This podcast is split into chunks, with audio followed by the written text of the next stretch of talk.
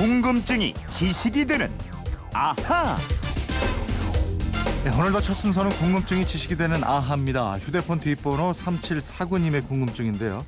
네, 로또 150억 원 당첨금을 받은 분이 재산을 탕진하고 사기를 치다가 구속됐다는 안타까운 뉴스를 들었습니다. 이 복권의 유래와 최고의 당첨금 그리고 세금은 얼마를 떼는지 알고 싶네요 하셨는데 저도 궁금합니다. 김초롱 아나운서하고 한번 풀어보도록 하죠. 어서 오세요. 네, 안녕하세요. 복권 사본 적 있나요? 예전에 한번 사본 적 있어요. 근데 어. 저는 이 로또 말고 예. 이렇게 동전을 긁어보는 거 있잖아요. 아 바로 이거. 나오는 거? 예, 예. 예, 못 기다리는군요. 급하시군요. 예. 바로 해봤습니다. 예. 이번에 화제가 된 그 당첨자 당첨금이 200원이 넘지 않았나요? 아, 굉장히 많죠. 당첨금이요. 242억 원이었습니다. 네. 세금 빼고요. 189억 원 손에 넣었어요. 근데 또 참고로 더 많이 받은 분들이 계시더라고요. 우리나라 역대 최고 로또 당첨 금액이요. 407억 원인데요. 네. 경찰관이 행운의 주인공이었거든요. 이번에 뉴스에 등장한 사람이요. 역대 두 번째로 많은 당첨금을 받은 음. 사람이에요. 그때 이게 막 돈이 쌓여 있다고 그래 가지고요. 예. 그 우- 우리 저 MBC 여의도 시절이었는데 그 직장인들 예. 전부 가서 이거 로또 사겠다고 줄 서 있고 그러니까요. 예, 로또. 명당이 있다니까요. 맞아요. 저도 하나 샀어요. 그때.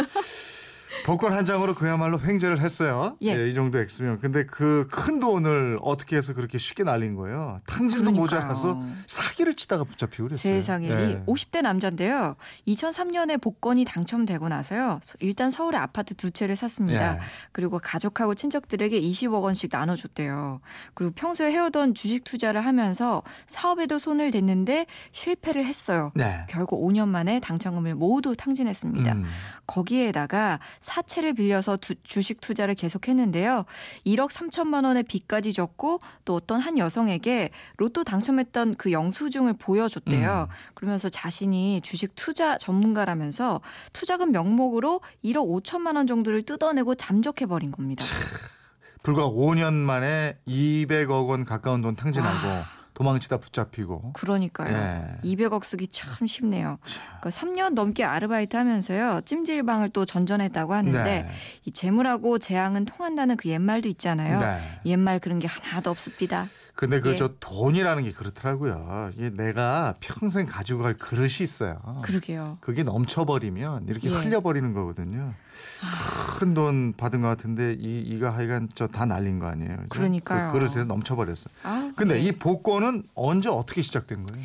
이게 기원이 여러 가지 설이 있습니다. 고대 이집트 파라오의 유물에서 복권하고 비슷한 방식의 게임을 했던 흔적이 나와서요. 이걸 복권의 기원으로 보기도 하고요. 네. 또 기원전 100년경에 중국 진나라에서 만리장성 건립비를 조달하기 위해서요. 이 키노라고 하는 복권 게임을 만들었다는 기록도 있습니다. 네. 또 로마의 아우구스투스 황제 있죠. 네. 로마를 복구할 자금을 마련하려고 연해에서 복권을 팔았고요. 또 폭군으로 악명 높은 네로 황제 있죠. 예. 이 네로 황제가 로마를 싹 불태우고 나서요. 건설 자금이 부족해지자 강제로 복권을 팔았다. 이런 기록도 있습니다. 아, 그때도 그러니까 복권은 주로 건설 자금이라든지 재원 마련을 위한 용도 이렇게 예. 해서 발행되고 그랬네요. 그렇습니다. 그럼 그때는 당첨되면 뭐 줬어요? 이때는요, 뭐 네로 황제 시절에는요, 노예라든가 음. 뭐 집, 배 이런 걸 당첨금으로 줬고요. 아우구스투스 황제는 연회에서 복권을 팔았는데요. 이 돈을 내고 음식값을 지불한 계산서를 가지고 추첨을 했대요. 거기서 또 다양한 상품을 나눠줬다고 하고요. 네. 또 당첨됐을 때 돈을 지급하는 요즘의 복권 있죠. 네. 이 16세기 이탈리아의 피렌체 복권이 처음으로 했다고 합니다. 네. 음식값 지불하고 계산서 가지고 추첨하고 이거는 우리 뭐 행사했을 때 행운권 추첨 이런 그렇죠, 거예요. 마치 그런 형태죠. 예. 저는 복권하면 기억나는 게 예. 준비하시고 쏘세요 이거 있었어요. 그쵸, 복권 예, 방송. 화살 날아가서 주택 복권 예, 있잖아요. 예, 예. 이게 주택 복권이 그러면 우리나라는 최초의 복권이 되는 건가요? 아, 그거는 아닙니다. 우리나라 최초 복권은요, 승찰이라는 이름의 복권이 있었어요. 음. 일제 강점기 말기였던 1945년 7월인데요. 네. 태평양 전쟁에 군수 자금을 조달하기 위해서 장당 10원씩 총 2억 원어치가 발행이 됐는데요. 어. 1등에 당첨되면 10만 원을 타는 방식이었습니다. 네. 근데 8월에 일본이 패망하면서 금방 사라지게 됐고요.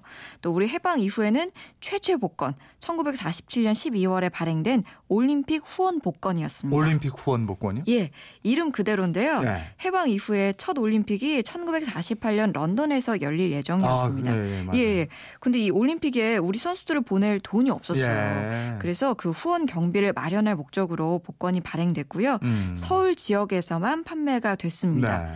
1949년 10월부터 1950년 6월까지 세 번에 걸쳐서 이 후생 복표라는 복권이 발행이 됐는데요. 음. 또이 복권은 이재민 구호 자금 조성의 목적이 있었습니다. 음, 50년 6월까지면 이제 전쟁 나면서 이건 또 사라진 거겠고. 예, 예. 그죠? 어, 많은 분들이 기억하고 있는 주택 복권 있잖아요. 예. 제가 얘기한 거. 그거는 그렇죠. 이 복권의 대명사 같은 정말 주택 복권이죠. 1969년에 9월에 나왔고요. 2006년 4월까지 약 37년간 판매가 됐습니다. 초기에는 월 1회 발행이 되다가 네. 1973년 3월부터 매주 발행이 됐습니다. 네. 이분 질문 중에 복권은 세금을 얼마나 떼느냐 이런 것도 있어요. 예, 예.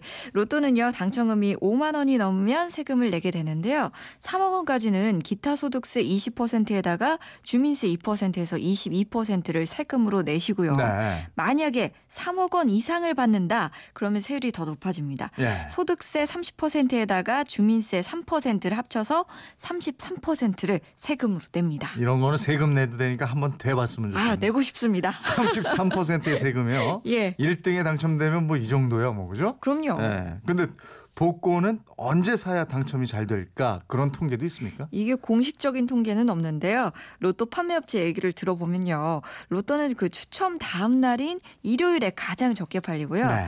토요일로 갈수록 판매 비율이 높아집니다. 이건 확실합니다. 음. 근데 판매 비율 따져보면 일요일, 월요일, 화요일이 판매 비율보다는 당첨 비율이 좀 더 높게 나타난다고 해요. 네. 그러니까 일요일이 판매 비중은 3%인데 그 중에서 당첨자가 나오는 비율은 3% 이상이라는 거죠. 아니 주초에 사는 사람이 주말에 사는 사람보다 당첨 확률이 높다면은 예. 그건 또왜 그런지.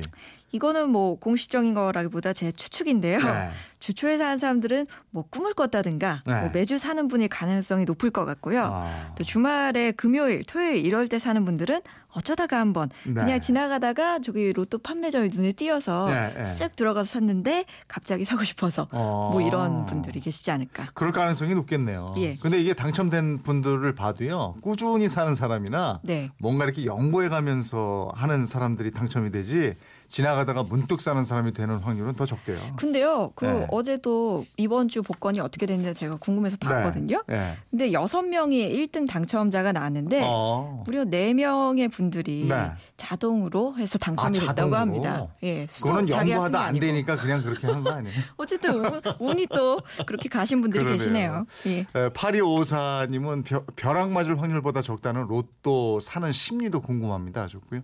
8748님은 로또 3등 당첨돼서 음주 벌금 내고 외식하니까 없던데요. 음주 벌금? 음주 벌금 뭔가요? 글쎄, 음주 벌금이 뭘까? 예. 예. 집에다가 내는 건가 보다. 아. 아내한테. 자, 장원창님, 저는 천 원밖에 당첨이 안 됐거든요. 그러셨고요. 천 원이 어딘가요? 어, 6966님, 김초롱 아나운서는 태어날 때부터 인생 로또 맞아서 얼마나 좋을까요? 여신으로 태어났으니까. 아이고 감사합니다. 이야, 이런 것까지. 세상에. 그리고 저희 여름말 할 때 정당방위 얘기했잖아요. 예. 고미영님이 예, 그걸 언제 다 생각하고 방어를 합니까? 이렇게 하셨고. 그렇죠. 위기의 순간에서. 5427님은 이제부터는 도둑이 집주인한테 맞았다고 고소하는 일도 나오겠네요. 두고 볼 일이네요. 이러고 문자 보내주셨네요. 네. 자, 3749님 궁금증 풀리셨는지 모르겠는데 주유권 보내드리겠고요. 궁금증이나 질문 있는 분들은 어떻게 하면 됩니까? 네, 그건 이렇습니다. 인터넷 게시판이나요. MBC 미니 휴대폰 문자 샵 8001로 보내주시면 됩니다. 문자는 짧은 건 50원, 긴 건 100원의 이용료가 있습니다. 여러분 행운 가득한 하루 보내십시오. 궁금증이 지식이 되는 아하 김초롱 아나운서였습니다. 고맙습니다. 고맙습니다.